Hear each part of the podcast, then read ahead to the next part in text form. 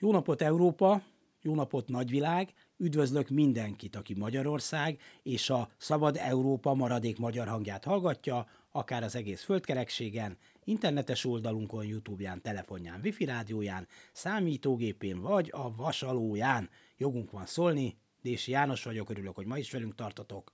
Szerkesztőtársam V. Nagy Gyöngyi. Mint az közismert, a magyarországi fejlődés újabb állomásaként ezen túl vármegyékkel rendelkezünk. Az elmúlt hetekben ki is cserélték országszerte a táblákat megyéről vármegyére. Azt a rossz indulatú feltételezést pedig határozottan vissza kell utasítanunk, hogy Mészáros Lőrinc még idejében vette egy táblakészítő céget, és ő nyerészkedne a dolgon. Ugyan már ilyesmit elő nem fordulna, bizonyára egy igazságos pályázaton a legjobb ajánlatot tevő festeti át a táblákat.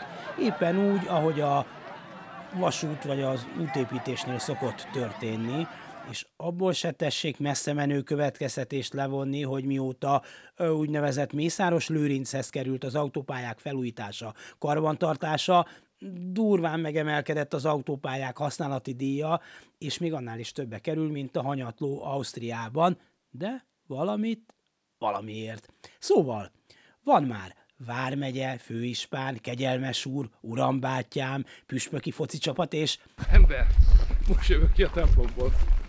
Azon kívül Deres Huszár szolgabíró, hátrafelé nyilazás, ársapkás kumisz, huneredet, korai iskola elhagyás, nyúljás pacal és Vas Albert körút, Na hello, Rafik! 20%-os funkcionális analfabetizmus, és szerencsére nincs genderpropaganda, mert az asszonyt éppen most zavartam le két nagy pofonsúlyba helyezésével, hogy hozzon azonnal sört a boltból, mert az a másnapos gyomor barátja, és jól is befögtet. A sör már mint. Nincs átoperált óvodás, de a Pornhub, ez a legnagyobb pornó oldalak egyike, de hát ezt úgy is tetszik tudni, statisztikái szerint a magyar közönség kedvence a leszbikus pornó, és csak utána jön a megalázós, kötözős.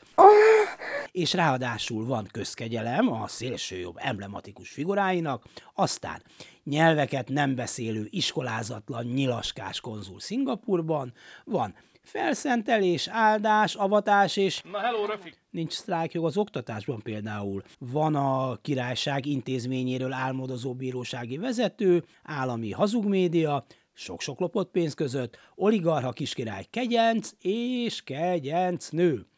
Instálomaláson a főispán úrnak a kocsi előállott a vármegyei vizitáció alkalmából, és a püspök kegyelmes úrnak is bekészítette a fiú a szükségeseket, ha úgy konveniál, utána egy nyújás pacal és ultiparti.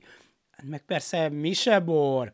Jó évjárat tudott kérlek alással, miniszter uram, idén jól dolgozott a jobbátság, és a nap is nekünk sütött. Hát, jó lett a termés, főleg, hogy az Európai Unió adott egy nagyobb összeget, itt valla a kacagányon belső zsebiben.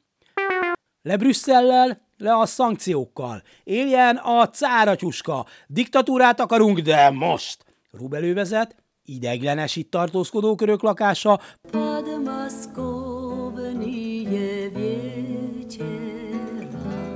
miénk itt a tér, mert mi vittük haza.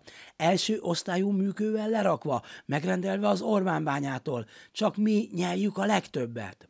Kérem a tanítónénit a felső polcra is pakolja az ársapkás termékeket, és egy kicsit gyorsabban járjon a keze, mert ez itt nem egy iskola, ahol tüncikézünk a szünetben. Én is csak három elemit végeztem, aztán mégis kerületvezető vagyok, azóta meg főnök is. Szóval pakoljon édesen még oda két disznólábat, mert mindjárt kezdődik a kötelező vetítés, ahol a keresztény titkár felírja ám azt, aki nincs ott. Aranybula. Aranybula.